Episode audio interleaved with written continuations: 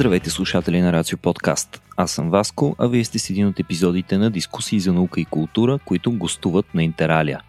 Този път темата е възстановяване на миналото. Нещо доста тематично за поредицата ни през изминалата година, но перспективата е различна.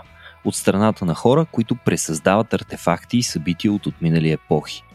За жалост не успях да се включа в самия разговор, но пък за сметка на това ви оставям в умелите ръце на Петко. Да, знам това са обятия, в които искате да се намирате. И напомням, че можете да подкрепите творческите ни проекти на RACIO.BG support. Приятно слушане! Здравейте, момчета! Здрасти!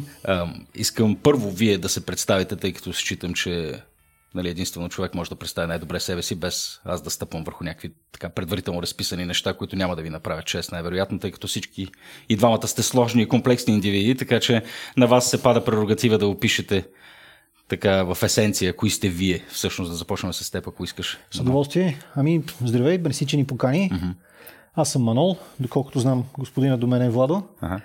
А, и двамата членуваме в Сдружение за исторически, за антични възстановки Мос Майорум Улпия Сердице. Виж какво дълго заглавие. Маутфул. Да. Да, което всъщност е на лош латински е нравите на прадедите от Сердика, от Улпия Сердика, mm-hmm. т.е. от града на Траян. Защото Улпиите са, са рода на император Траян. И така се е казвал града по римско време. Mm-hmm. А, и вие двамата реално сте членове на а, а, една такава организация, която може би е в публичното пространство. А, имат а, така особена слава. Предполагам, че това е нещо, което всъщност хората не разбират и то целта на нашия разговор е всъщност да си разясним а, какво и, и що е то историческа възстановка. Нали, за, това, да. за това в крайна сметка ще си говорим. Колко организации има като вашата, първо да започнем? В България. Имате ли представа, да? В България, може би, са, ако броим и регионалните клонове на различни организации, може би ще са около, може би, 60. Някъде. 60 да. организации има такива. Но от всички периоди, не само от а, античността, която представяме ние. Mm-hmm. Във всеки град, малко или много през времето, особено след 2000 година, възникват подобни организации от местни, да кажем, самодейци. Mm-hmm. А, често, са, често са групи за туристически атракции, по-точно, което е малко по-различно от а, група за историческа възстановка, но за това ще поговорим малко mm-hmm. по-натам. А, като също целта каква е? Целта поначало е благородна, да се популяризира историята в дадения край. Тоест да могат хората да се докоснат до историята, да се заинтересуват от нея и съответно малко или много да се опитат да опазват тази, това богато културно-историческо наследство, което имаме. А, всъщност това е целта на ренакната популяризация на историята пред широка публика. И разбира се, хората, които занимават с а, исторически възстановки или ренакмент, а, популяризирайки тази, да кажем, история, те повече от тях извършват едно съобразно пътешествие във времето. Тоест, те самите преживяват това нещо и това им носи всъщност така стимул да продължат и да се опитват наистина да се потопят в образа, който пресъздават. Mm-hmm. Като ренактмент или историческата възстановка, тя е на различни нива. Тоест, ти можеш да пресъздадеш предмет, може да пресъздадеш дадено историческо събитие.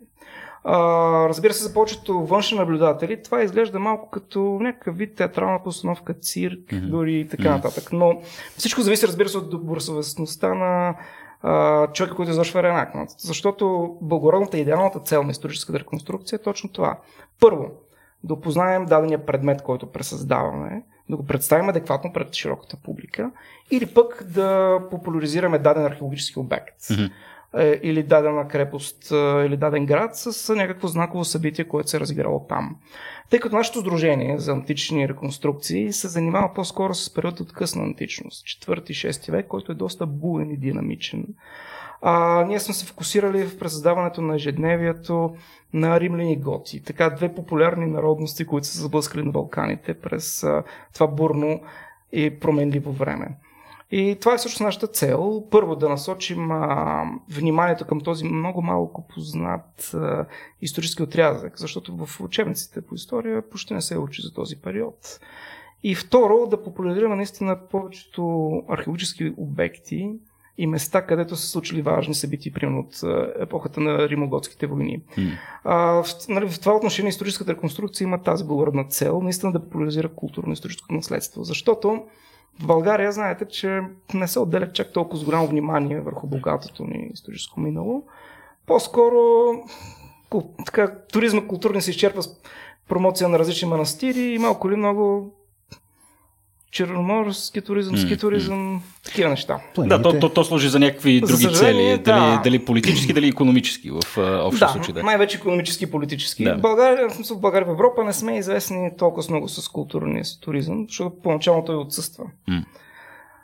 За разлика от Италия, за разлика от Гърция, Испания, всички на запад, всички западни държави, които се отъждествяват с гръко-римската култура, която е дала начало на западната цивилизация, те я популяризират по един или друг начин. На, на запад това движение на историческа реконструкция е много по-голямо, с много повече възможности. Но и тук ние се опитваме да правим каквото можем. Да. Като стъпваме фактически за популяризацията на това на историята, стъпваме на грубо казано научни данни. Тоест, при нас импровизацията и цирка, ако мога така да нарека, е сведен до минимум. Всъщност, с две думи, може да кажем малко за добрите практики. Първо, първо Да. само да кажем, нали, че а, Популяризация. това, което ми прави на мен впечатление, че сте си избрали един период, за който действително не се говори в, а, и в нашите учебници, изобщо Да. не се засяга. До някъде. А, до някъде може би се засяга, но а, може би относително неизвестен факт е, че готите са един от, сега тук не знам дали ще използвам правилния термин, а, етноформиращия а, така цялостен облик на това, което ние наричаме себе си българи. Винаги се говори за траки, а, славяни, прабългари. Модел. Точно а забравяме по някакъв начин готите, които всъщност са имали много сериозно присъствие в крайна Да, сметка на Балканите България. и са оказали да в Северна България конкретно, защото това са точно те са били пограничните, какъв беше термина на, на Федерати. Рим, федерати, точно така, на Римската империя. Така че много хубав период сте си избрали. Прави впечатление, че различните организации са специализирани в Да. различни периоди. Предполагам, той е въпрос на, логисти... на логистика в крайна сметка. Не мога да обхванете всичко, нали така? Първо е невъзможно да обхванеш повече от един завършен културно-исторически период. Риенактор или възстановкаджия, който се хване да прави няколко исторически персонажа наведнъж, няколко роли наведнъж, така да се каже. Знам, че не се занимаваме с театър, но думата си е подходяща. А, той или трябва да е много богат, за да може да си позволи повече от един хубав пълен исторически костюм, или трябва да си го измисли много, много лошо. Мгм.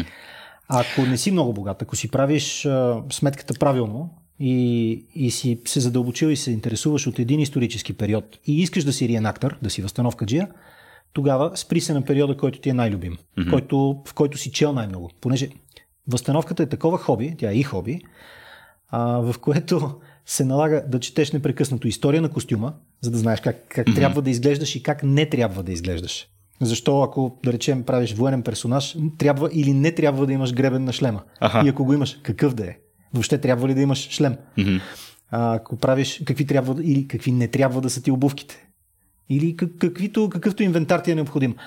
А, затова естествено повечето сдружения в България, пък и по света, се, се специализират всяко от тях в съответен период и се получава един такъв а, момент много интересен и у нас, пък и в чужбина, в чужбина даже още повече си личи, че на дадени исторически фестивали, на които участват възстановка джири, енактери, а, ходят само определени хора, които вече се познават с годините, докато техни колеги, приятели, хора със същото хоби, но специализирани в друг период, могат да дойдат само като публика. Мгм. Освен ако фестивала, съответния фестивал, това го има до някъде в България, до някъде го има и в други страни. Примерно чувал съм за Великобритания.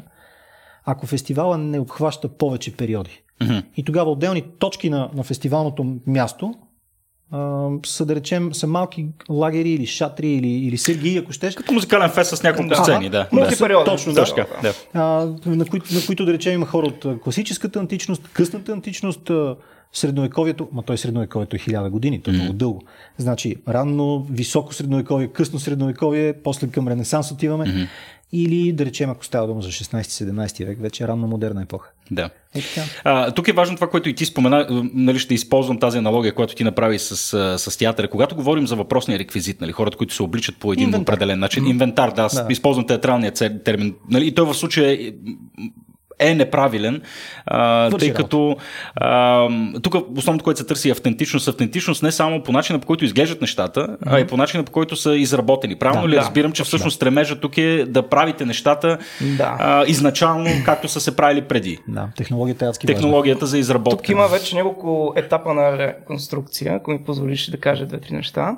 Всъщност, наистина, най-високият етап на историческа реконструкция е да си направиш, да кажем, автентичен инвентар или предмет технология, която копира древната. Тоест, примерно, да си спечеш един глинен съд, първо да направиш според гледната археологическа находка, да го изпечеш в примерно, пещ, която е реконструирана по находка от периода, или mm-hmm. пък в дупка, нали, ако става дума за неолит, mm-hmm. т.е. как са ги пекли. Тоест, трябва да направиш установка на процеса на производство и на самия предмет, което вече това е експерименталната археология. Mm-hmm. На Запад има музеи за такива air музеи, които всъщност точно това се занимават. Промотират, грубо казано, начина на живот на древните и как се справят, какви технологии са ползвали. Но това е вече наистина много виш, виш, висок пилотаж. Тоест не всеки реконструктор го може. Това, с това занимават експерименталните археолози, които това си е професия. Mm-hmm. В България това не е много застъпено съжаление, но има и колеги тук, които също се опитват да пресъздават такъв процес. Примерно, край Павликен има античен керамичен център, където са открити точно римски пещи в една вила и където също се произвеждали различни пособия, точно, и така нататък. Точно май керамиката е най-често да. възпроизвеждана от... Тя е по-лесна. Да, най-възможна е.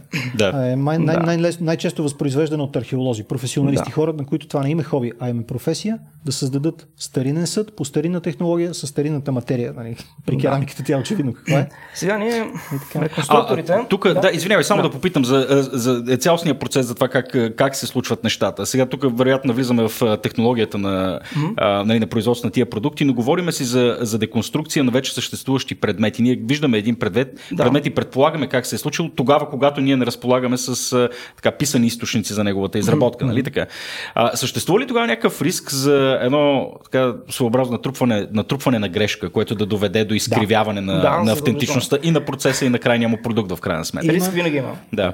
А, за съжаление, понякога нямаме точно обяснение или точно обяснение а, за даден процес. Тогава нали, се прави нали, едно appropriation, така се каже, т.е. опит за логично и възможно според периода най-адекватно допускане и mm-hmm. правене на даден предмет и изработване на даден предмет, но разбира се, това е теоретично. Все пак, колкото повече се отдалечаваме в историята, толкова по-фрагментарни стават сведенията. Mm-hmm. Едно е да пресъздадеш Втората световна война, т.е. да направиш конструкция на войник от Втората mm-hmm. световна война. Друго е да се опиташ да пресъздадеш, да кажем, някакъв занят от неолита. Сега, ние съответно, за да избегнем такива грешки, първо реконструкцията трябва да бъде върху добре познат, т.е. познат предмет. Защото, грубо казано, нали, ако почнем да разсъждаваме, абе, кой ще разбере, дай да го направим така, това вече не е реконструкция, това е бутафория. Mm-hmm. Съжаление, много колеги правят така стилизация, т.е. се опитват по този начин да минат, защото е по-лесно. Но, за да направиш достоверна реконструкция, ти първо трябва да прочетеш източниците, които се споменават този предмет, т.е. да търсиш публикации, археологическа находка, дори ако има, още по-добре. Всъщност, три са източниците, от които черпим информация. Това е археологическата находка, което е най-хубавото нещо, защото ни дава прекрасно сведения за материала, за параметрите, т.е. какви са размерите и така нататък. Другото, разбира се, е писмен източник, т.е. описание на предмет. Не, не много често се случва, но понякога се упоменава даден предмет, който се използва по някакъв начин. Но пък древните историци много често са обичали да, как да го наречем, все пак те са писали за, за собствената си публика, което е било много mm-hmm. добре наясно с това предмет. Тоест, те не са обяснявали предмета в детайли, защото е било ненужно. Както ние сега няма да се впуснем в обяснение какво представлява лаптопа и така нататък. Да. Така че писаните извори сами по себе си са добра, а, дават добър бекъп на археологическите сведения, но ако ги ползваме само тях, ние не можем да разберем предмета примерно от какъв метал е бил изработен, какви са могли размерите. И третия източник, който ползвам, освен писмените сведения и археологическата находка, са изображенията. Mm-hmm. Да кажем, изображения по мозайки, скулптурни изображения, фрески и така нататък. Миниатюри. Тук обаче също има проблем, защото в крайна сметка ние не знаем кога художникът стилизира и кога вниква в детайла. Mm-hmm. Тоест, в древността някои са били виртуозни художници, други са рисували според зависи. Тоест, а, самите пропорции са размити. Все едно направим възстановка на, да кажем, рицарска броня по комикс. Mm-hmm. Или възстановка по, на римска броня по комикса за Астерикс и Обеликс. Нали? Абсолютно. Да. Не, че не са се опитвали да направят това в а, миналия век, но, а, но съчетавайки, все пак, съчетавайки археологическата находка, писване източник и, да кажем, изображение по мозайка mm-hmm. или дори по а, фреска или дори скулптура, ние може да придобием представа как този предмет е изглеждал. Освен това, разбира се, хубаво, нали ще направим предмет или поне ще се опитаме да направим някакъв вид прототип на него. След това трябва да намерим достатъчно адекватен майстор, ако ние не можем да изработим този предмет. Това, това ще да. е следващия въпрос. А, Аджаба, вие ли, вие ли хващате чука и на ковалнята и се опитвате да правите нещо? Това не винаги. Вероятно и това се случва, но нали, когато говорим за прецизни инструменти, които в последствие вие ще покажете да. дали са дали артефакти, предмети, а, действително се иска някакво, някакво умение в крайна сметка. Първо, и... най-щастливото сдружение или клуб или група за възстановки е тая, която си има, да речем, ковач и шивач. Да. Има, слава богу, занаячи, майстори, някои от тях са професионалисти, на други има хоби, които, четейки и трупайки инвентар, се изкушават и почват сами да, mm-hmm. да създават предмети, да крафтят, както се казва. Да. Като едни трудолюбиви джуджета. Да. И а, когато в, в сдружението ти или в клуба ти влезе такъв човек, това е манна небесна. Това е най-хубавото нещо, да си имаш занаячия. А, Естествено... То по принцип да си намериш най-чия вече да. е някакъв тотален скандал. Какво значи ковач, той е като еднорог да търсиш има, има, някъде? Има. Вероятно ги има, да, има, някъде да, там. Но... ковач като розов еднорог не се намира. Но обикновен ковач или добър ковач се намира. Да. Дори в България и слава Богу. Mm. А, другото е, че съществуват хитри занаячи, които не влизат в сдружения, обаче са надушили тази пазарна ниша. Mm-hmm. И работят за подбрана група клиентела, които са им почти приятели вече, направо са си им приятели. Щупи ми се дръжката на меча, направи ми нова.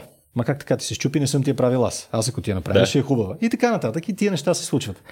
Ма тя трябва да е от такъв и такъв материал, трябва да е толкова и толкова голяма, трябва да е направена според еди, еди колко си да. източника да. или еди колко си находки. Да, най-хубавото е по находка. Mm-hmm. Да е точна реплика или почти точна реплика на, да речем, оръжие или дреха или нещо друго, открито примерно миналата година в край Севлиево или тая година край Смедерево в Сърбия. Трудно да. ще е това да ти кажа. И това да. се случва, но се случва бавно, трудно и е скъпо. А, добре, вие имате ли достъп до, до подобен тип инвентар? В смисъл, когато говорим за реконструкция на даден меч, ти трябва да го видиш, да го пипнеш, някой да. да ти го даде да го изучи. Да, да. А, получавате подкрепа от академичната общност до някаква степен. Що се отнася до този конкретен момент. Харесва Или... Чудят ми се.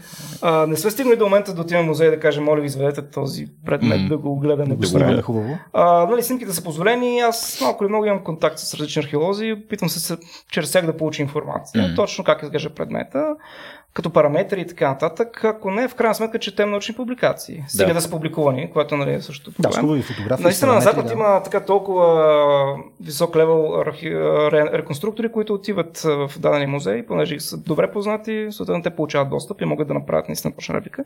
Тук все пак а, на нас малко ни гледат с подозрение какви сме такива. Не сме точно колекционери, не сме mm-hmm. маняри, не сме точно циркаджи, какви... Да, в смисъл, а, тук все още академичната общност е малко по-старомодна. Mm-hmm. И смятат, че в крайна сметка, да, това е хоби за нас, но доста хора от нас вече са станали малко или много почти професионалисти в това нещо, сред задълбочено многогодишно изучаване на даден аспект. Тоест, аз спокойно мога да кажа за един предмет, особено свързан с римското въоръжение, какъв е, от кой период е. Даже често съм дал така леки mm-hmm. консултации на археолози, които в крайна сметка археологът е човек, който е по-широко специализиран. Той, той изкопава а, предмети от даден период, но понякога не може да датира предмет, защото просто един вид нали, не е тесен специалист. Mm. Докато аз, като, нали, грубо казвам, колкото нескромно да звучи първият римски реконструктор в България, а, за тези около 20 години интерес към римска история, около може би 14 години активна реконструкционна дейност,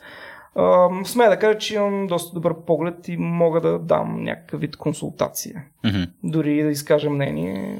Е, както нумизматите, действително са запознати с, тън, с тънкости да, в историята да за, заради нали? легендите на монетите. Да, Точно. да, да. да. да. Тоест... А ето, че, че често пъти се иска някой, който е извън да. академичната среда, за да, за да допренесе малко към дискусията, тъй като тези хората си правят в някакви... Риск.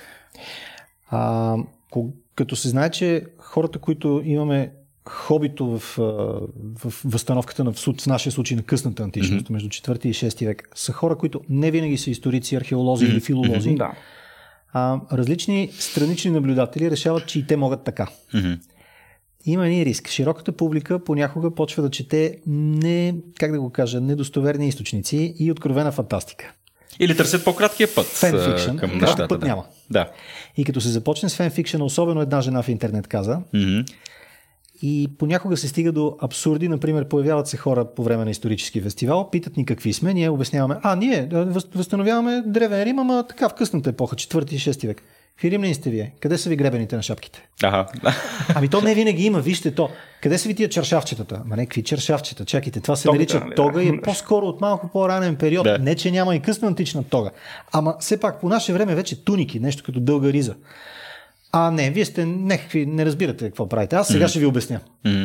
Чакайте, господина или госпожо, ние това нещо го правим години наред. Че, чели сме това, това, това, трето, 15. То, това, не, това... не, тия, дето ги четете, това са глупости. И става. То това е проблема всъщност, що се отнася до масовото възприемане на това, което mm-hmm. вие правите или поне това, което ние виждаме по медиите, че mm-hmm. действително си представяме разни хора, които се занимават с едно хоби, което по същество изглежда нали, повърхностно и лесно. Нали, тук са се събрали, гледат ни картинки, едни албуми, опитват се да си ушият същите mm-hmm. неща и се бият с мечове. Всъщност, нали, окажа, че процесът е далеч, далеч по-сложен, той е строго академичен включително. Да.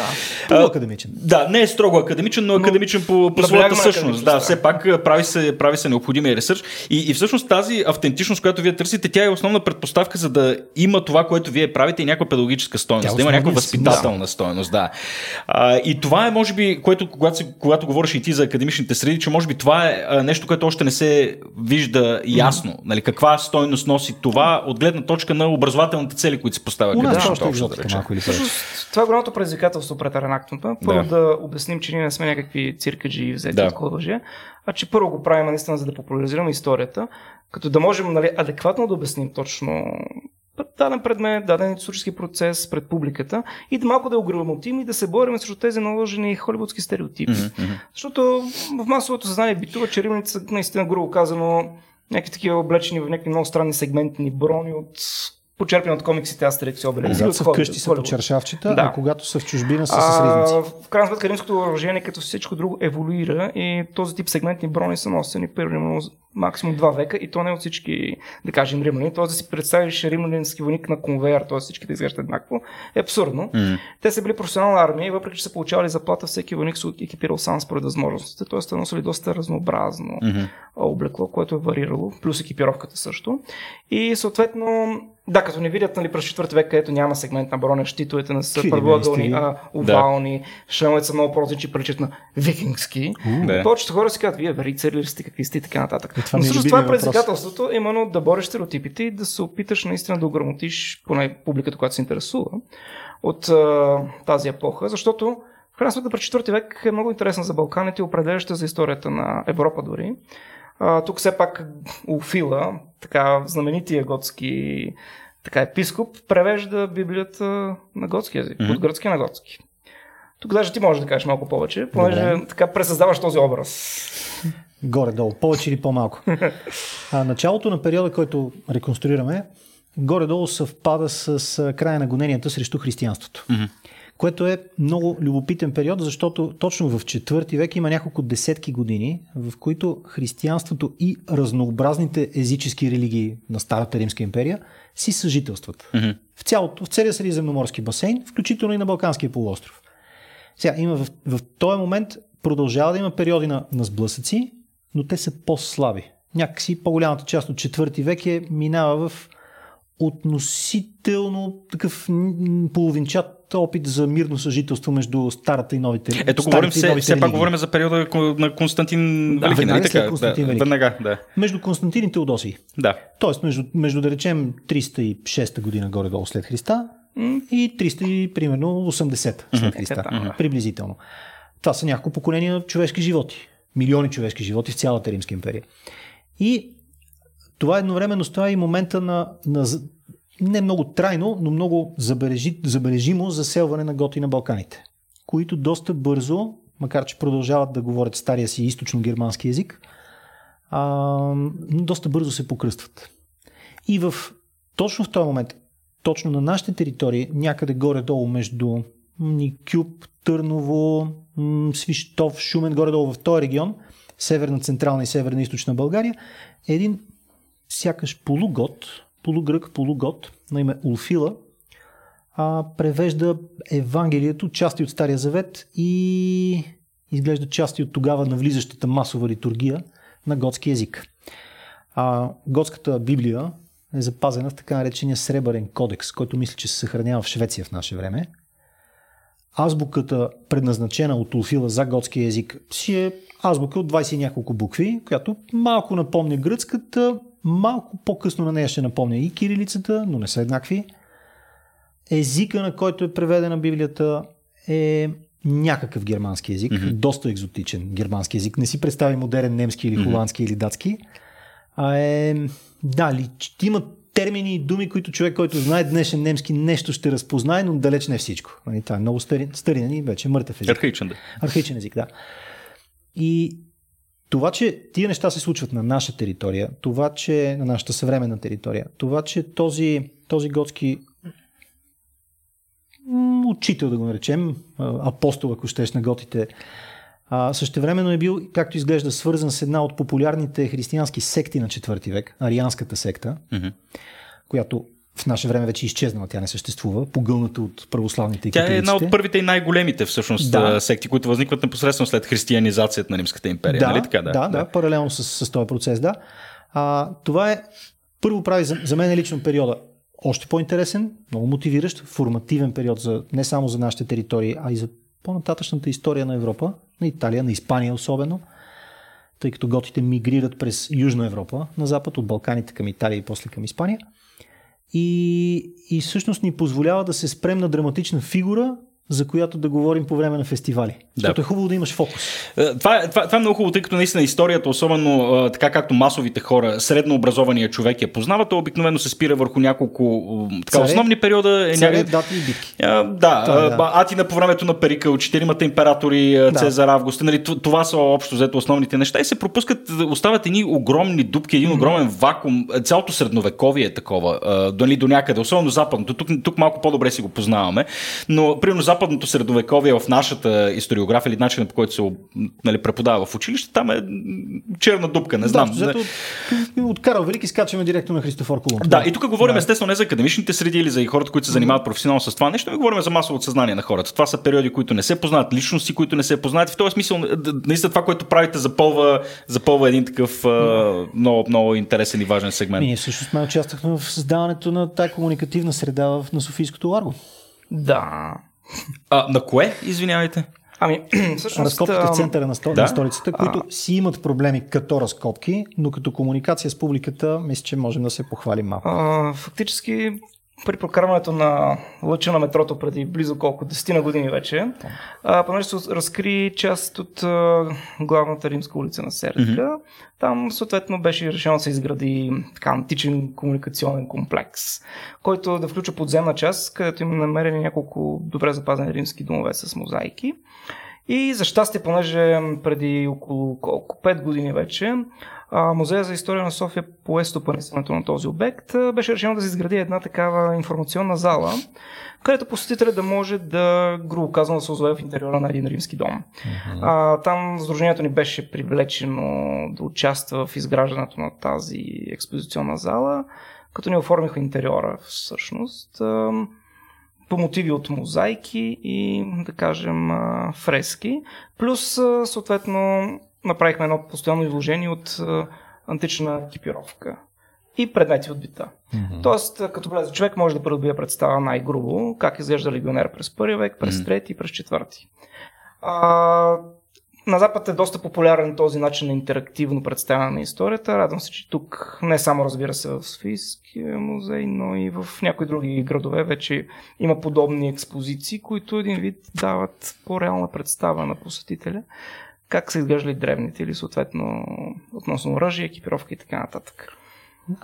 Да, тук важното е, понеже това, което аз виждам като цел на реанакмата, на възстановката, mm-hmm. няколко неща, нали, вие ги казахте, едното е популяризацията на, на историята, историческия момент, а, другото е, разбира се, нали, хората да бъдат вдъхновени, да потърсят малко повече. Да. А, и третото е, че струва ми се, че обитавайки дори за кратък период, дали за няколко часа или пък, да, да знам, за няколко месеца, а, а, така, а, тялото на, на, на, дадена, на дадена историческа фигура, нали, да си представим, че си викингски войн, в един определен период от време а, и живееш по този начин. И, и тук го казвам не случайно, тъй като има такива реалити формати, нали, в които Да. те са вече телевизионни формати. Тук мога да говорим и за другите Има видове формати, филми, които се това- използват. Да, и цели филми, в които хората наистина така дългосрочно се потапят в една антична или средновековна атмосфера, а, което си има своята а, наистина възпитателна, възпитателна роля тук.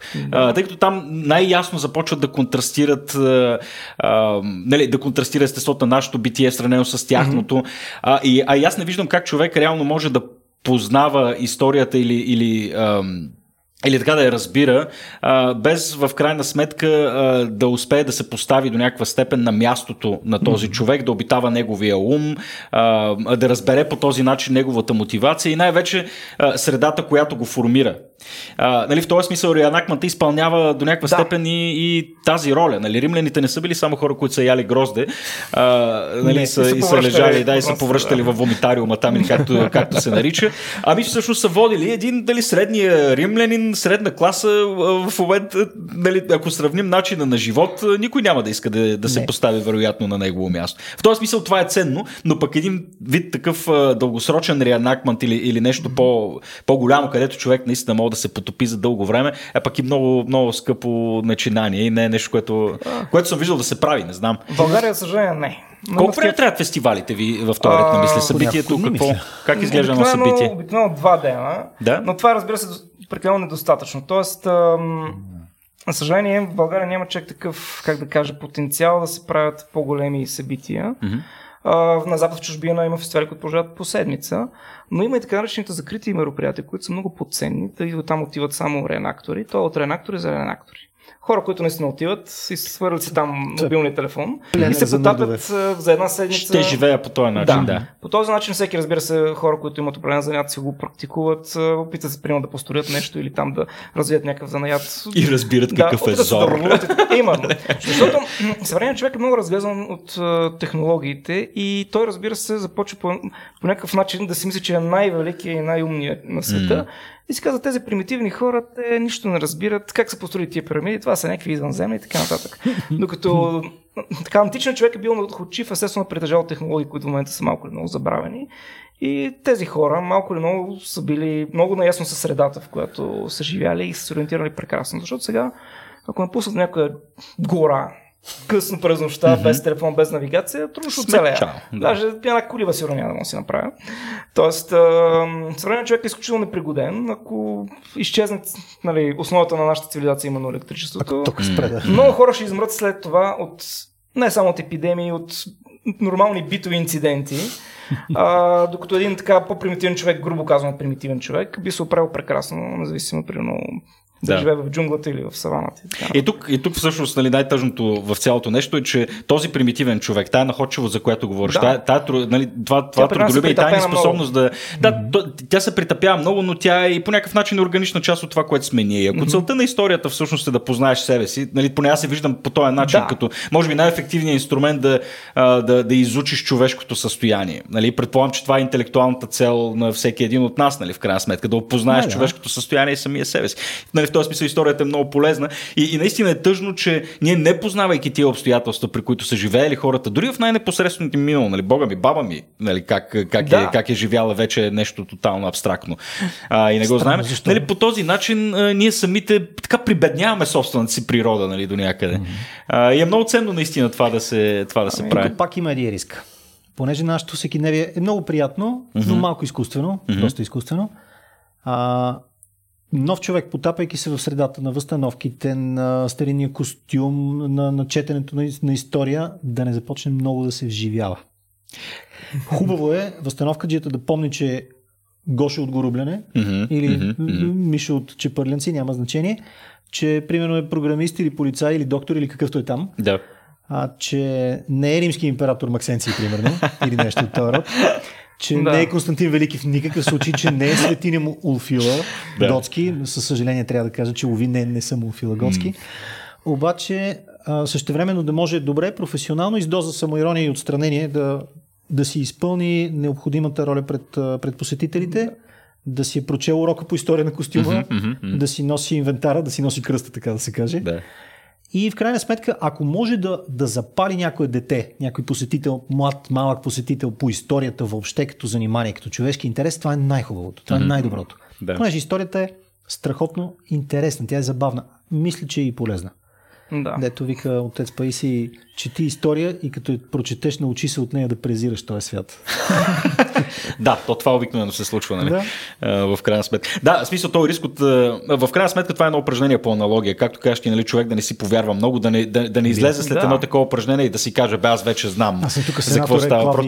си. А така, си. ти, ти си се приближил много, нали, много приблизително си, си ли е, малко, да. наподобил нещата. Да. А и от друга страна, все пак така в сърцевината на, на историческия процес, на това, което прави историка, а, стои способността му в крайна сметка а, да се дистанцира и да, да гледа обективно на нещата, а не да ги, нали, да ги изживява по... Да. Не да влезе във филма. Внимателно Нали, а така, да. защото, тогава, тогава пък се губи чисто научния елемент на, на цялото, Да. на А цялото забавлението упражнение. се губи. Да.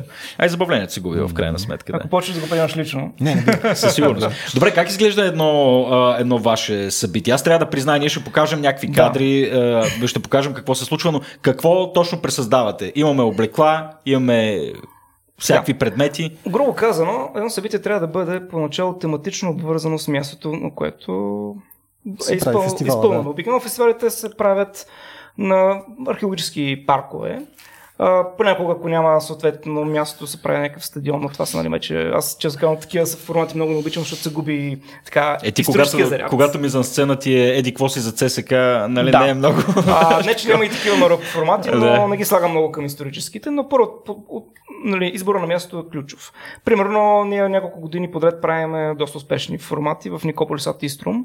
А, този така, град на победата на Дунава, който всъщност не е точно на Дунава, но той е до, Близо до на около Дунава. 20 км от Велико Търново, където всъщност, освен че е бил блестящ център по времето на Римската империя, там се счита, че Офила е проповядвал и е знамерил така а, буквите за готски язик. Тоест, ние обвързваме нашия фестивал с този период от 4 век. Част от модулите са посветени на Офила, част от тях на римо-готските войни. Тоест, грубо казвам, представяме екипировка на и въоръжение на римляни, готи, съпоставяме техните традиции, примерно пресъздаваме погребение на готски вожд, чрез трупово изгаряне или чрез обикновено погребение някой християнин. Нали, това са, разбира се, Чии труп изгаряте? изгаряме, грубо казано, чучело пълно с слама. Аха. В крайна сметка. Не върви да Те самия Офила, като Не, да, еманация на целия фестивал. по принцип, а, фестивалът е планиран да има строга програма. Тоест, а, определени модули се случат през определената част от деня. А, като естествено има и заначистски пазар, т.е. хора, които изработват, грубо казано, сувенири или медальони, разни там. Обувки. Да, обувки. Обувки. Тоест, спо- според това как евентуално са го правили древните, като това, нали, това носи някакъв вид комерциален, така да кажем, интерес и полза поне за да наречиите. Ние, ние реконструкторите фактически занимаваме с а, модулната част, т.е. с а, презентацията на така наречената жива история. Т.е. Mm-hmm. потап, максимално потапяне на публиката и на самите участници в този исторически период. Един вид пътешествие във времето. Говориш ли на готски? Междувременно. Много, много слабо. А, мога да цитирам отделни фрази. А, включително ми се е налагало да рецитирам Господната молитва, Отче наш, на готски пред, пред публика. Може ли го направиш сега? Мога да го направя отчасти. Не е Това ще ми гръмне главата наизуст. просто. Ако... Общо взето звучи така. Ата унсър, Отче наш, Зу ин химинам, ти в небесата, Уикне намотеин, да се свети твоето име. Киме Тюдинасус Тейнс, да дойде твоето царство. И нататък съм почнал да го забравям. Да. Да. А, та, е, това е доста, доста интересно. Това беше готски. Това е готски език. Това, това, това звучеше много като латински. Нали, казвам Не, не. като пълен дилетант. Латински ще нали. Ако, на, ако, Да. ако бъде на латински, И ще бъде... Да, да, да, всъщност да. Ако е същия текст, ще бъде Патер Ностер Куя Синкойлис. Това, Окей, е, това да. е класически латински. Чудовищно различно да е. Ако, на, гръцки. ако Да. на старогръцки ще бъде Патер Хемон Хоентой Суранойс. Е, сега вече се фукаш, нали? Да, Да, да. Но това е нещо, което, което възстановкаджията трябва да знае. А на, на готски е Ата Унсър. Виж как звучи като немски е. да. Фата Унза. Ата Унсър. Руин Химинам. А, Как беше на немски не бе? Химел. На съвременен немски. А тук е Ин Химинам. Тоест, пак е подобна дума, корен е същия. Тук, колкото и да се фукам, то си е така. А, само една скоба да отворя. Когато говорим за другите периоди, има същия стремеж това да се случва. Смисъл, като говорим да речем за пресъздаване на българското възраждане, някой стремили се да говори като Паиси, макар че това е преди възраждането, извинявам се за грешките. Но... Не е много трудно да, да, да, да говориш като някого от българското възраждане. Първо, имаме достатъчно запазени диалектни, а, диалектен материал. Знаем да. как се говорило примерно в Котел по това време. Mm. Той до днес не е много далечен езика. Да, Все пак не са минали да, чак да. толкова много години. Ама а, вашия период е вече друго нещо. Той, бидейки архаичен, то не може, няма и как да го чуеш. Той бива пресъздаван да, само от писмени източници. Затова е важно да се чете горе-долу до какви а, спекулации или, или до какви сигурни знания достигат съвременните специалисти. Mm-hmm. Хубаво е да има контакт между, между нас реакторите, възстановкаджиите и примерно филолозите. В да. случая. Понеже те ще ти кажат, абе, ако съдим по правописните грешки от епохата, нали, един писмен паметник, ако няма правописни грешки, вероятно е фалшив. Ако съдим по правописните грешки, то произношението през вековете се е изменило еди как си. Дават ти някаква схема, mm-hmm. колкото и тя да е условна, ти можеш да се съобразиш с нея и някакси да доближиш себе си и публиката до това, което, mm-hmm. което древните са говорили, действително. Езика е много важна част. Ме е любопитно, а, опитвате ли си и други аспекти от средата да пресъздавате? Примерно кухня. Да. да. готвите, готвите по готски. По римски. По римски е по-римски. И е по-приятно. За щастие имаме оцелял сборник, грубо казвам оцелял с много средновековни преписи от края на античността, така от 4-5 век. С рецепти. Да, съдържащ ага. рецепти, кулинарни напици и плюс разни добавки от вече по-съвременните автори. Някои неща са невъзможни. Да, но знаем как изглежда римската кухня, може да я готвим. Разбира се, има много екзотични, да кажем, ингредиенти, като езици от фламинго или така пържени съсели, които решаваме, че в това време да ги възпроизвеждаме. Но Специално има и много ядливи манджери. Това с да. съселите се оказа, че продължава да е мода и до днес. Какво е съсел, бе, човек? Аз това, това не мога да... Да, да, да, така си го представих, ама просто... Оголявали са едни керамични съдове, които са били с едни такива като тирбушоновидни ходове, в които те живеели. Да. И след това ги ядяли. Оказва се, че неаполитанската драгета, местната форма на мафия, mm-hmm. продължава да ги събира и да ги яде до днес. Mm-hmm. Някои неща в Италия да. не се променят. Хм. А, кухнята е съвсем отделна вселена, нали, създаването на римската кухня. Защо да, още няколко примера. Какво друго се прави? Ами, по принцип, някои манджички, така да се каже, са много подобни на днешните. Примерно, цели кюфтенц. Да. Има ли са луканика, която, нали, грубо казвам, пълнен така колбаса с разни меса и така нататък. Луканка, да. да. А, яли са примерно гълъби. Много интересно. Гълъбово месо. Да. А, вместо кетчуп са ползвали така наречения гаром, който представлява сосото гнили и рибешки вътрешности, оставани да ферментират за няколко месеца в делва, да кажем. Не, да. След това овкусени с, да кажем, сол с подправки. След това всичко се прецежда прекрасно и се ползва за така доста ароматна... Страшно гадна подправка. Не, не е страшно гадна. Подобно на талантски рибен сос. Ага. Горки. Да. Но, примерно, ако го сложиш в сладко, се получава един много интересен контрастиращ вкус. Римската на мъжичка, на... подобно да. на индийската и китайската mm-hmm. кухня с борба на контрастни така, Комбинацията от месо и сладко е доста редовна. Да. да. Понеже не са, имали, не са имали много от нашите съвремени зеленчуци и подправки дошли от новия свят. Да. да. И е трябвало да... И е, абе, старинната европейска кухня, особено тази, която е запазена в писмени текстове, т.е. богаташката старинна европейска кухня, от римската епоха до към географ... великите географски открития е малко странна и тежка за нас, но mm-hmm. може да се яде. Може да, да. А може някои да се пие. Неща, някои неща дори са Има рецепти за вино а, да. за бира. Не, защото, защото да. храната е един от стълбовете на човешката култура за Бога и наистина. Да. А, а, а, това е, е, може би, най-недоглежданата. Правили сме експерименти с римска кухня и не само ние, на Запад особено това си е традиция. Тая година на един фестивал а, в Кърнутъм, да, в Австрия, ни се случи нещо много забавно. Организатора на фестивала, приятел наш и възстановка, че е лидер на голяма австрийска група Геза Франк. Да. Геза. Той казва, тази година ще се опитаме да направим минаването на император Юлиан, Юлиан отстъпника, през Кърнунто. Mm-hmm. Намерете някакъв материал във връзка с Юлиан, ама някакъв битов, за да направим и някаква шега с него. И почваме да робим по разни източници. Оказва се, че Юлиан, освен че е бил нали, римски император, е бил и а, доста сериозен автор на текстове. Може би е бил малко графоман. Mm-hmm. И спонаписал един куп писма, толкова е бил да, странен, интересен, популярен и непопулярен като личност, че след смъртта му някои писма са му приписвани. Тоест, някакви хора са съчинявали текстове и са ги приписвали на, на интересния човек. Освен това е писал трактати и разни други неща и най-сетне е написал няколко, даже може би доста голям брой стихчета на старогръцки. Той също обича да се Поет. фука. Поет, да. и поет. И едното от стихотворенията му беше кратичко, ругателно стихотворение срещу бирата. Понеже е пътувал и Западна Европа. Бил Срещу в Галия, бирата? Да, бил в Галия, бил в Германия, бил е голям фен на гръцката култура и съответно тя си връжи с виното. Той е написал хулително стихотворение за това колко гадно мирише германската бира. Която какво е било в четвърти век, не знам, не мога да ти кажа. Обаче Да, такива неща, човек като чете антична история, като се интересуваме, като навлизаме в хобито, попадаме на ей такива работи. И това Да. да могат да бъдат пресъздадени и то доста Аз не съм откривател на текста, той е публикуван примерно в печатни издания поне от 15-16 век насам.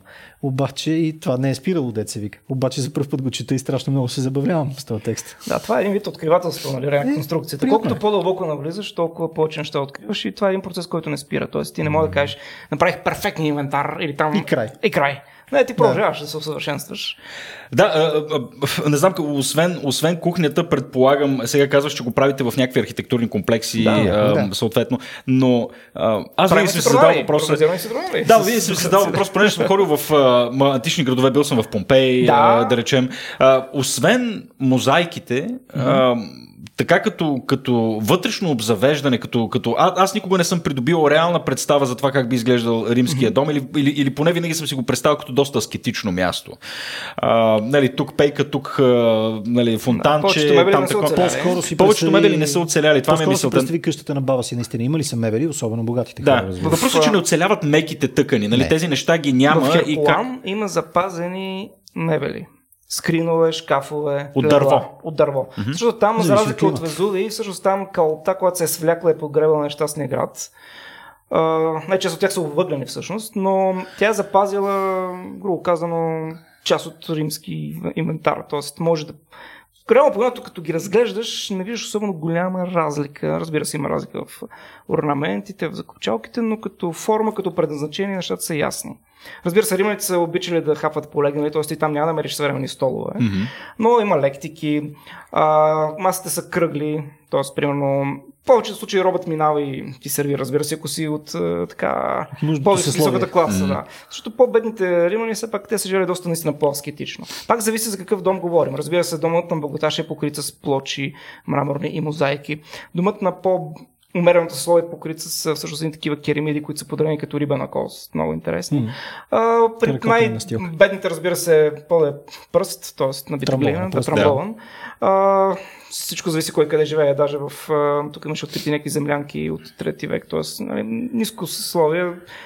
В много елементи на градския живот, нали, даже под земята. много елементи на градския им живот го им, ги има и до днес. Включително Естествено. духа. Обществените закусвални Пицарията да. е най-елементарното нещо. Да, да, да. Точно това си спомням Да. в Помпей, нали, че улична храна, бираджията, Да, да, всичко, да, да, си, да. Точно. всичко си е на място. А, това си, нали, грубо казвам, evergreen на урбанистичния живот. Тоест, в какъвто град да отидеш, дори в Китай, предполагам, ще намериш а, нали, Да. там от... Внимателно с супата от прилепи. Да, но ще намериш сходните елементи на градски център. Да, да. Е, да, това са универсалните прояви на човешката но култура, всъщност нали? Те ние възникват аспекти е, се опитваме спонтанно. да пресъздаваме. Нали, кухня, римски театър има достатъчно оцелели римски пиеси. Разбира се, да. То, това, А, затова имате. Нещо, за кое ми е любопитно, извинявай, че те Да. прекъснах, нали, тъй като за, кухнята е нещо, което е относително обскюр, нали, няма много източници. Вероятно, както се оказа, все пак има. Има, има. Другото нещо е за Бога, музиката хора. Да. Музика пресъздавате ли? Тук вече ме удари в болното място. А, проблема на музиката е такава, че нотните знаци се развиват малко или много през средновековието. Mm-hmm. А римляните и са ги пис- записвали с букви с определени символи отгоре. Тоест, имаме два-три запазени фрагмента, по които нали, съответно има групи и издружения, които се опитат да възстановят на реплика на римски mm-hmm. инструмент музиката. Получава се до някъде смислено. А, за съжаление, повечето произведения не са достигнали до нас, т.е. не са изсечени в, а, нали, на камък. Предполагам, че са били записани на пергаменти, които са изгубили с времето, са били унищожени. Така че а, има групи в момента в а, чужбина, които претендират, че свирят римска музика на реплики от инструменти. Мгм. Което малко звучи какафонично, защото примерно съчетава авос, арфа, да кажем цимбали, т.е. или пък дайрета. А, там вече всеки импровизира. Той се получава някакъв джаз, много странно. Бих го нарекал така. А, Има наистина изключително малко запазени нотни. От късната античност всъщност има песнопение. Точно така. Имаме всъщност представа за една част, конкретна част от късноантичната музика. Църковната музика. Да. Понеже от момента, в който християнството спира да е забранено и излиза на открито, mm-hmm. out of closet, деца вика, а, за, църковните автори са страшно плодовити и пишат непрекъснато и всякакви работи. Те също са едни трудолюбиви пчелички, дето се вика. Mm-hmm.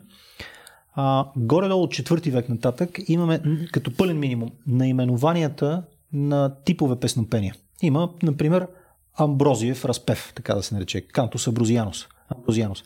Става дума за тип пеене, който или е измислен, или е популяризиран много силно от Амброзий от Милано. Тамошния архиепископ, който е бил учител на Августин Блажени. Mm-hmm. Той е римски гражданин, той е съвременник на император Теодосий Велики, даже е бил в конфликт с него, но е оцелял от конфликта, може би защото е бил архиепископ. А, той е много важен късноантичен писател въобще. И освен това, изглежда, че е мислил и за това как да, да доукраси литургията в голямата базилика, в която е служил в Милано, с, с, с пеене. Добре, до тук чудесно, нищо изненадващо. Добре, обаче това пеене горе-долу, чрез по-късни а, преписи, чрез по-късна нотопис, по-късна, имаме, имаме предвид някъде от 7 век нататък, е вече засвидетелствано и запазено. Ако повярваме на тези извори, които имаме, те вече не са папирусни, а са пергаментови, че действително отразяват реалност от 2-3 века назад, то имаме някаква късно антична музика. Тя вече обаче е без инструменти. Можем да я пеем, темпото сами решаваме как да. Това ще я да кажа, че самата да мелодия и темпо. Мелодията ще я докараме. Да. Темпото ние го преценяваме. Общо взето консенсуса е, че колкото по, по-стара е музиката, толкова по-бавна е. По-заспала е. Дали така това ли? Това е, това е... Дали това е 100% вярно, не мога да ти кажа. Но, е но, няк... но това, това конкретно се отнася за този конкретен вид песнопение, да, нали така да? Да. От там нататък има и по-стара музика запазена, точно има в Примерно, тези... дитирамби, такъв тип неща имаме ли? Слънцето има запазено. Там имаме, то ги има като текстове. А да. това с различните типове метрика стихотворна, mm-hmm. дето казваш дитирамбия на пести, хоре, ямове да. и така нататък, можем да ги, да ги възпроизведем, включително имаме много добра филологическа традиция в България, поне от 60-те години насам, mm-hmm. да превеждаме такива неща на български. Ето ти примера за хекзаметър музо запей ми за оня мъж многоопитен, който откакто порути свещената троя и да, така нататък. Да, да. А, това е хубава българска версия на хекзаметър, но ако той се изпълнява в някакъв съпровод, дали в класическата епоха или вече в нашата късна антична епоха, не сме съвсем сигурни. Няма, Няма как да знаем 100%. А ти представяш, в смисъл, музиката е така фундаментална част от човешката култура. Да, смисъл, това е универсалното изкуство, да. нали, което съществува всички култури във веки веков, вероятно възникнало преди езика. И баш това нямаме представа какво е било. Е, тя е най-загиващото изкуство. Най-загиващото да, е, да, най- да. много неприятно. А, Същото е с театър. Театър също, понеже не правим класическа античност, а късна античност. Да. Първо, ако тръгнем да правим, да речем, пиеса от Еврипит, ще сме тотално в анахронизма изпаднали. Mm-hmm. Изглежда, че в нашия период тези неща вече само са се четяли от по-интелигентната част от публиката, дет се вика на разговор. На а не са се играли? Вече не са се играели. Да. Ха. Има ли са някакви шеговити сцени, диалози и такива неща в публичните театри, които още са функционирали, много често са функционирали като градски съвети? Обаче като зони... Някакъв тип стендъп е било, това не ми казваш. Да, да, да, да, да, да, буквално... да, да, а, точно да. стендъп комедия, стендъп трагедия не. Да. А, но не са, не е той класически театър, който си представяме на културни, с големи хорове, с двама актьори, с маски и такива да. неща. Това вече не го е имало. Добре, значи във вашите реконстру... реконструкции, възстановки, които, които правите, всъщност е, стараете се и тези неща да присъстват да, по някакъв начин с ресурсите, с които разполагате. Да, да, е, битки, наподобим, да. Е, повечето хора нали, обичат битките и така да святкат мечове и така нататък. Но ние се опитваме да обхванем всички аспекти на и цивилния живот. Просто да покажем как са живяли или как да. считаме, че са живяли хората тогава. Защото в крайна сметка битките са еднообразни. Като, пита, като говорим за битките, между другото, Бога ми избяга ми думата за а, древногръцкото бойно изкуство, в момента не мога да се сети, помогнете Панкратион? ми. Точно така, а, да. да. Има ли представа в, а, при римляните съществувало ли е нещо, което е, което е кодифицирано като техника на бой? Ти каза всъщност, нали, че римската войска нали, обикновено е била събирана от а, свободни римски Това граждани. А, селени най-вече. А, така, селени, да, собствена екипировка и така нататък. А, така че предполагам, че не е имало а, някаква стандартна форма на обучение. Или... Имало, имало, имало, разбира се, да. Значи първоначално, първо да се запишеш в класическия легион. Хайде да не говорим за късната античност, където нещата са по-различни. В класическия легион първо трябва да бъдеш препоръчен. Тоест ти не можеш да отидеш е така да вземат в легиона. Това разбира се в по-добрите години на империята, когато е било престижно да си войник. Mm-hmm. А, след това трябва да го на определени физически параметри и ръст. След това имаш една година подготовка, т.е. ти ставаш на обранец, mm-hmm.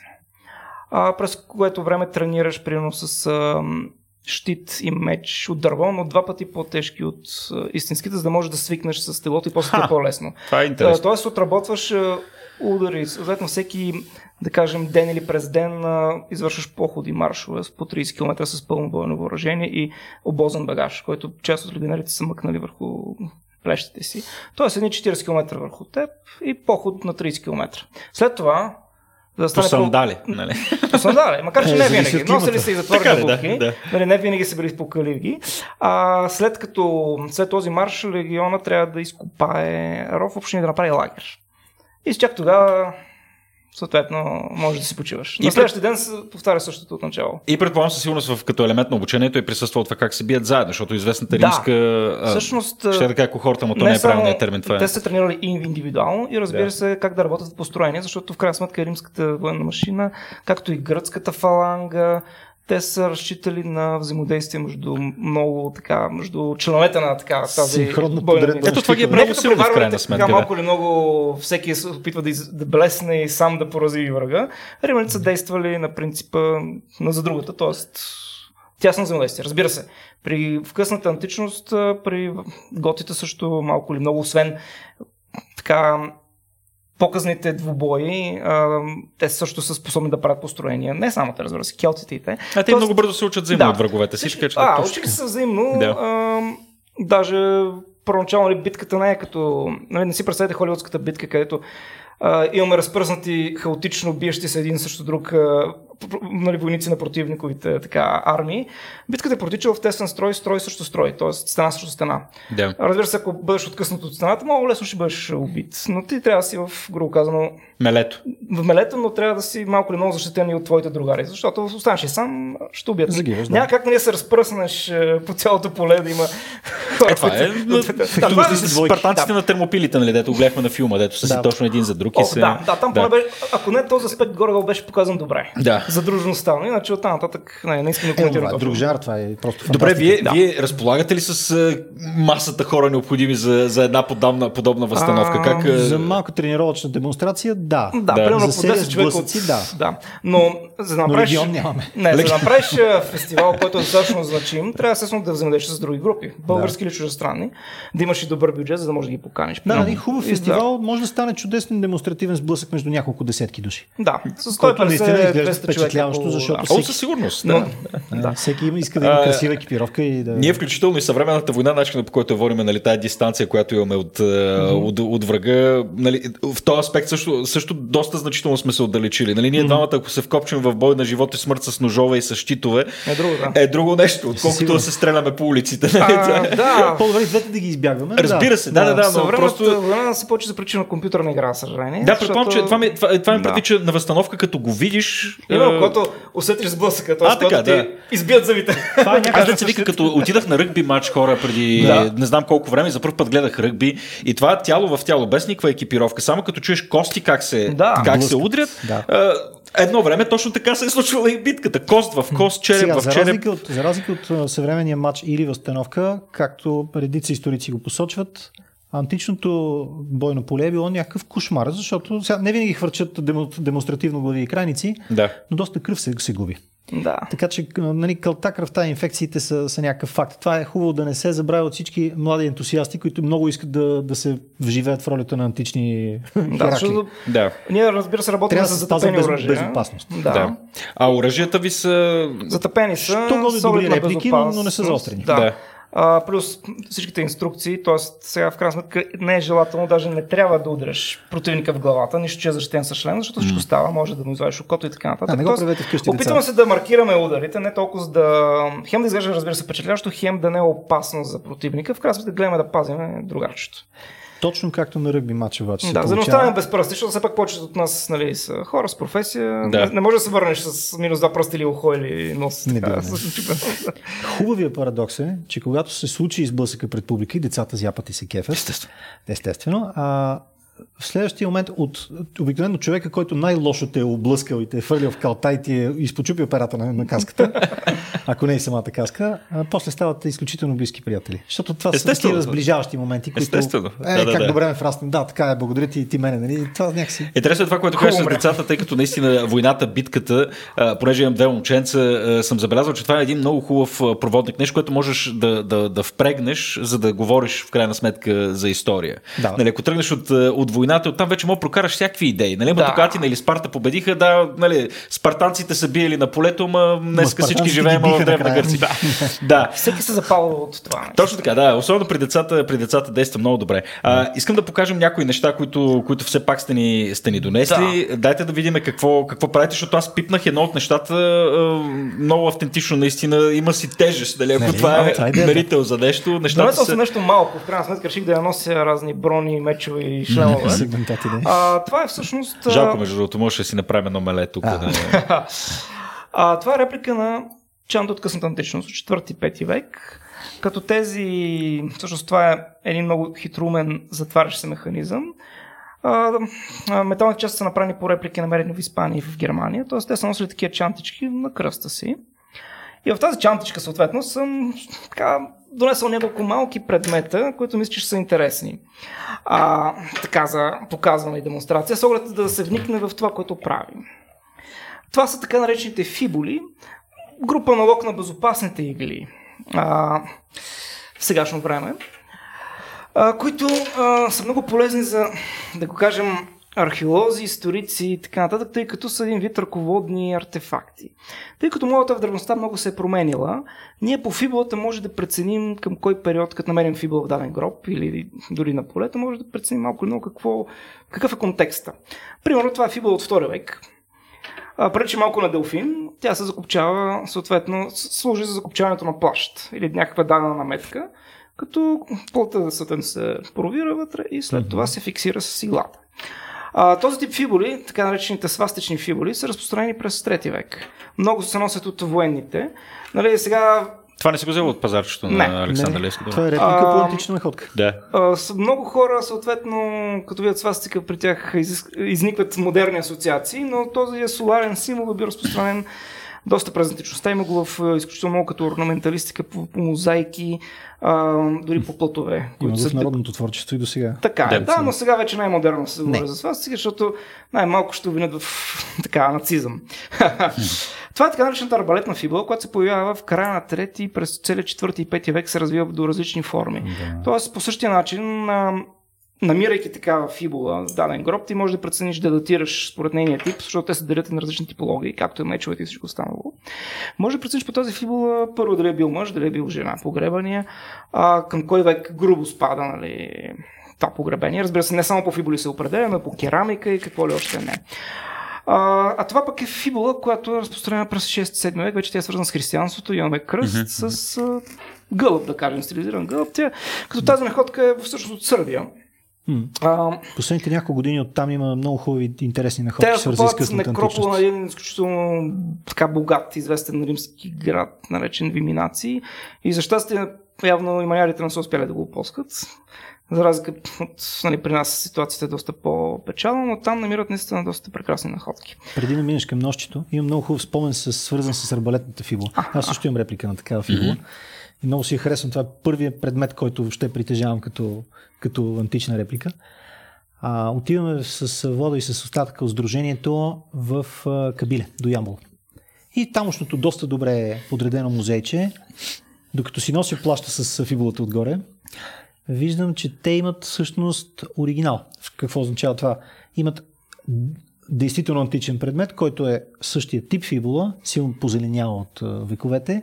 Да. И ми стана много приятно, че всъщност на рамото ми седи, Парче седи репликата на това, което виждам във витрината пред себе си. А то е мота-мо. В смисъл... Почти да, Да. да. Ямболската фибула е малко по-малка, но е същия тип. Арбалетна фибула с извивка за вкарване на плътта отдолу. Кой, ги, кой, кой го е изработил? Това и после ще минем на нощчето, защото изглежда го много интересно.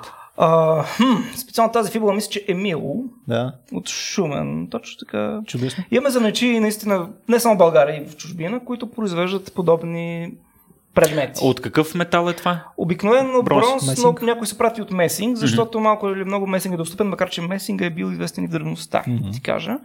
А, основно, да, има и месинг, тъй като е малко по-достъпен, да го кажем.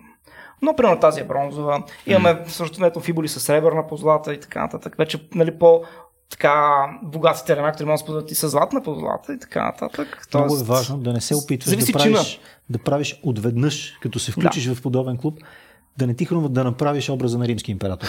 Костюма ще ти излезе през носа. А може да издържиш много. А вероятно ще направиш се направиш неправилна реплика е отвратително, защото накрая трябва да почваш от началото. Тоест, това са грубо казано при наряд. А това нощче? А, това е всъщност прообраза на швейцарското нощче. Римляните са обичали също сгъваемите вещи. Те са били практици. Вау! Имали са тигани с сгъваеми дръжки и разбира се сгъваеми нощчета, които ние знаем като швейцарски, но те са всъщност малко или много римски. Викторин, с кой Има, век? на, обикновено 2-3 век се появяват, има 4 или 5 находки в, а, а, по света. В България има също така находка. Мисля, че в музея, 4 или 5 много- броя са намирани да. само. А, те са много рядки предмети на лукс. Скъпи са. Тоест, това са а, нали, предмети, с които се хранил, си демонстрирал благосостояние. Има си виличка, има си лъжичка, нож, разбира се. Така, затова се спори дали не е приспособление за а, изваждане на охлювите от черупките им. Това е кюретка. А, това бих поспекулирал, че е за чистене на зъби, нали, тази остра игла. Но, Вау. За подкарване на роба, Да. който сервира. но всъщност много често са, ги, първо поначало ги смятаха за хирургически инструмент, но в крайна сметка се установи, че си наистина просто предмет за лук, защото някои от тях имат а, черпак с а, дупчици, като гивгер всъщност. Мгм. А, Да за прецеждане на виното. Да, на виното. А, това наистина е предмет, да кажем, на разкош. Нали, Много яко. да. Правилно. А, всъщност това е идеята, защото ремекната се крие в детайлите. Разбира се, ти можеш да демонстрираш, нали, грубо казано, някаква прекрасна визия, пълни пера върху шлема и така нататък, но хората се впечатляват малко или много точно от тези древни неща, които разкриват, грубо казано, човешки образ на историята, на античността. Точно така, да, вед- веднага се разпознаваш се Да. просто, като си представиш човека, е, който е брал. Че римляните притежавали таблети. Естествено няма ли са Wi-Fi, нали? Да, Има ли се същото, обаче на восъчен? Има ли се восъчен тъчскрин и даже са имали стилуси такива, Да, как се вика, с- химикалка за електронен подпис. Само, че са писали върху восъка, съответно. И е много забавно, като се озовеш някъде на фестивал, пръкнеш е такава чантичка, която ти виси на пояса и Да, извадиш таблет. Трябваше го дървен, дървения сгънат таблет, който представлява две плочки от дърво, намазани отвътре с восък на трити. Отвориш и вътре върху восъка си си написал текста, който трябва да произнесеш и всички са такива, ама това не е много старинно. Напротив, тролищи, напротив, много си е старинно даже.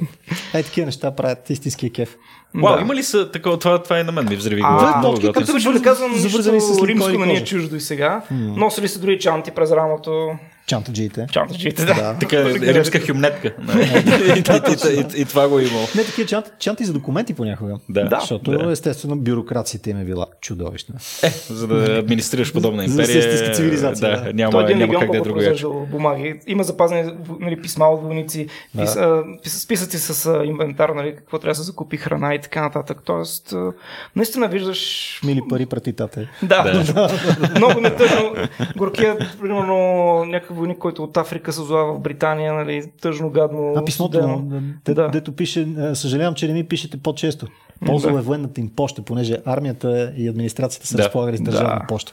Те Това са били цивилизовани хора, наистина. Разбира се. Да, Пътни да. станции, Да. хотели, локали, всички. Не, в крайна, в крайна сметка това наистина, това Глупа е, което, това, което ти каза е най- най-важното, тъй като тъй, времето има свойството наистина, нали, поставя една дистанция между хората, които са живеели тогава и, и нас самите и, ни- и, и ни е трудно по какъвто и да било, нали, дали чрез книги или, или, или чрез филми, тази дистанция някакси остава, а, докато е сега като хванах е това, е това нощче и някакси нещо друго усещаш, особено ако беше автентично. нощчето, е. Точно това ми хареса, ще говорим, ще говорим малко след това. А, не, не знам, а, наистина мисля, че това, което, че това, което правите е, важно и се надяваме и да намерите и подкрепа и от институции, от фирми, от Имаме хора. подкрепа от няколко музея, от... Малко така, повече няма да е излишно предполагам. Така че, а, така че да, това със сигурност е важно да намерите подкрепа, да намерите най-вече и разбиране на хората, които са, които са скептични, да. Да. да дойдат и да видят, малко, малко да го усетят. Кажете кое е следващото нещо, което ще правите, за да знаем къде да отидем и кога. нашите творчески планове? Айде сега творчески планове в За условията на COVID. Ей, сега ще да, затворим. За зимата Да. всъщност единственият творчески план е да направим традиционната Сатурналия. Да. Стига условията да го позволят, разбира се, тъй като в условията на пандемия публичните сбирки, тимбилдинги са доста така усъкатени, ако мога така да нарека. Обикновено всяка зима, в началото, даже в средата на декември, правим така наречената Сатурналия или честването на, грубо казано, римската година, ако мога така изобщо да нарека. Така, така. Тя не- много не крие на нашата. Не крие от публиката. Коли се прасе, по същия начин. Ние разбира се не колем прасета, но се събираме да първо да пофилософстваме, да опитаме от римските ястия, които сме сготвили, да изиграем няколко скетча. Съответно си прекараме времето, както си го прекарвали римляните. Пали се свещи, раздавали се подаръци, т.е. нищо необичайно Почти за един коледен. празник. Да. Почти коледен празник, разбира се, почитали Сатурн, нали? най-добри от всички богове и златния Проклети езичници, не ви е срам. Не, съжалявам, отче, това е положението. Всеки от нас е криптоязичник.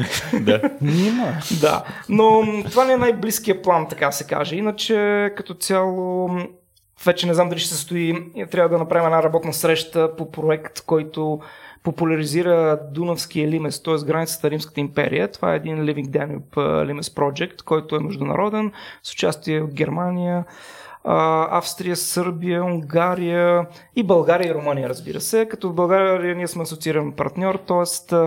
до година живота и здраве, ако всичко върви гладко, макар че предполагам, че ще има някакви забавяния заради COVID, би трябвало една реконструирана напълно римска бойна галера. Тя е малка, малък патрулен кораб, наречен Лозория, да мине по цялото протежение на Дунав с спирки нали, във всяка от държавите партньорки. Съответно, трябва да подготвим почвата за преминаването и в България с нашите партньори от, а, по този проект. Но не съм много сигурен сега в връзка с новите така Това е, да. новата обстановка, дали ще може да го направим на живо или нали, по WebEx или Дано по... да може. Да, би било добре да се срещнем с тях, да уточним параметрите, как ще се проведе изобщо цялото това мероприятие. Иначе ние винаги сме готови с, а, с най-различни идеи и проекти Да. за малки късометражни видеа, с а, идеи за, за популярни, популяризиращи лекции, с евентуално с Имаме демо, демонстрации канал. на костюма и Да. така нататък. Кажете какъв, ти е, какъв ви е YouTube канал? А, Мос Майорум. Да. А, ти, ти, ти, ти много да. лесно го казваш, въпросът е как се, как се Трябва да чува ти и възприема. да. Ще ми го пратиш после и ние ще Да. го пуснем в... А, всъщност, а, за до година надявам се да ни подадат условията да направим фестивали в София или пък в Никюб също, тъй като в условията на такава пандемична криза най-вече страда културата, т.е. парите, които се отделят са минимални, пък за да се направи нещо впечатляващо, малко или много, за да поканиш участници, които да репрезентират правилно а, дадени хоби, дадени, нали, да направят дадена възстановка, си трябват финанси. Тоест да ги настаниш, Естествено. да им поемаш пътни, транспорт и така нататък. Тоест, за съжаление, този етап сме зависими доста финансово и Напоследък, нали, по условията на пандемия, доста понамалихме нашите формати, които организираме. Надявам се, сега все пак с нарастването на броя на вакцинирани, бавно, но славно, да може до година да, тези формати да бъдат отново, да се върнем нали, към това, което правим към нашото хоби. Иначе просто го правим дигитално, т.е. събираме се да снимаме даден аспект от, да кажем, някакъв римски скетч и така нататък. Да. М. Еми, то, да, това, Но, това, е, това ни е познато. да. Ние още взето се намираме в един и същи бизнес, само че ние работиме повече с наука, вие пък се занимавате с Ние- история, което е наука. Нали, Точно да. така, разбира се, популяризирате науката, така че да, в смисъл, че аз сме, че аз сме от едно голямо семейство и страдаме от същите болешки. И аз трябваше да ставам ютубър на 36 години. да. Нали, не се чувствах особено комфортно в тая роля, ма правим Да. каквото, каквото можем. Ами, добре, момчета, на мен ми беше много готино да си поговорим. Удоволствие и благодарим, така че Мерси, ни даде да. възможност да си кажем и нашата така, Естествено, точка, да. да споделим хобито си. Ще ви извикаме пак. О, с удоволствие ще дойдем пак. Може би в по-различен формат. В като- по-различен формат, да. Тук сме направили нещо и на живо. С костюмите и правим някаква идиотска сцена. А, така. О, да. Може да да, да, така се позбиеме малко, даже това ще, това не, ще имаме вече. още по-добри неща. Имаме, Още без, по-добри. имаме безумни сцени. Абе, Може не, да разиграем толкова Е, това са още от рибата, искам И да го с опитам, източно. между другото. Не, не говорим импровизация. С рибата, да. Добре, момчета, мерси много, че ни гостувахте. Аз, какво остава от мен, да ви кажа само, че това е първият и последен епизод на ДНК, който аз ще водя. Васко Лозанов праща поздрави на всички вас, които сте фенове конкретно, конкретно на него. Следващите няколко епизода нямам представа какви ще са. Вече той самият, предполагам, ще ви каже в един хубав момент. А, Продължайте да ни гледате отново ДНК, дискусии за наука и култура, една продукция на Рацио. Аз бях Петко Желязов. Чао и до скоро.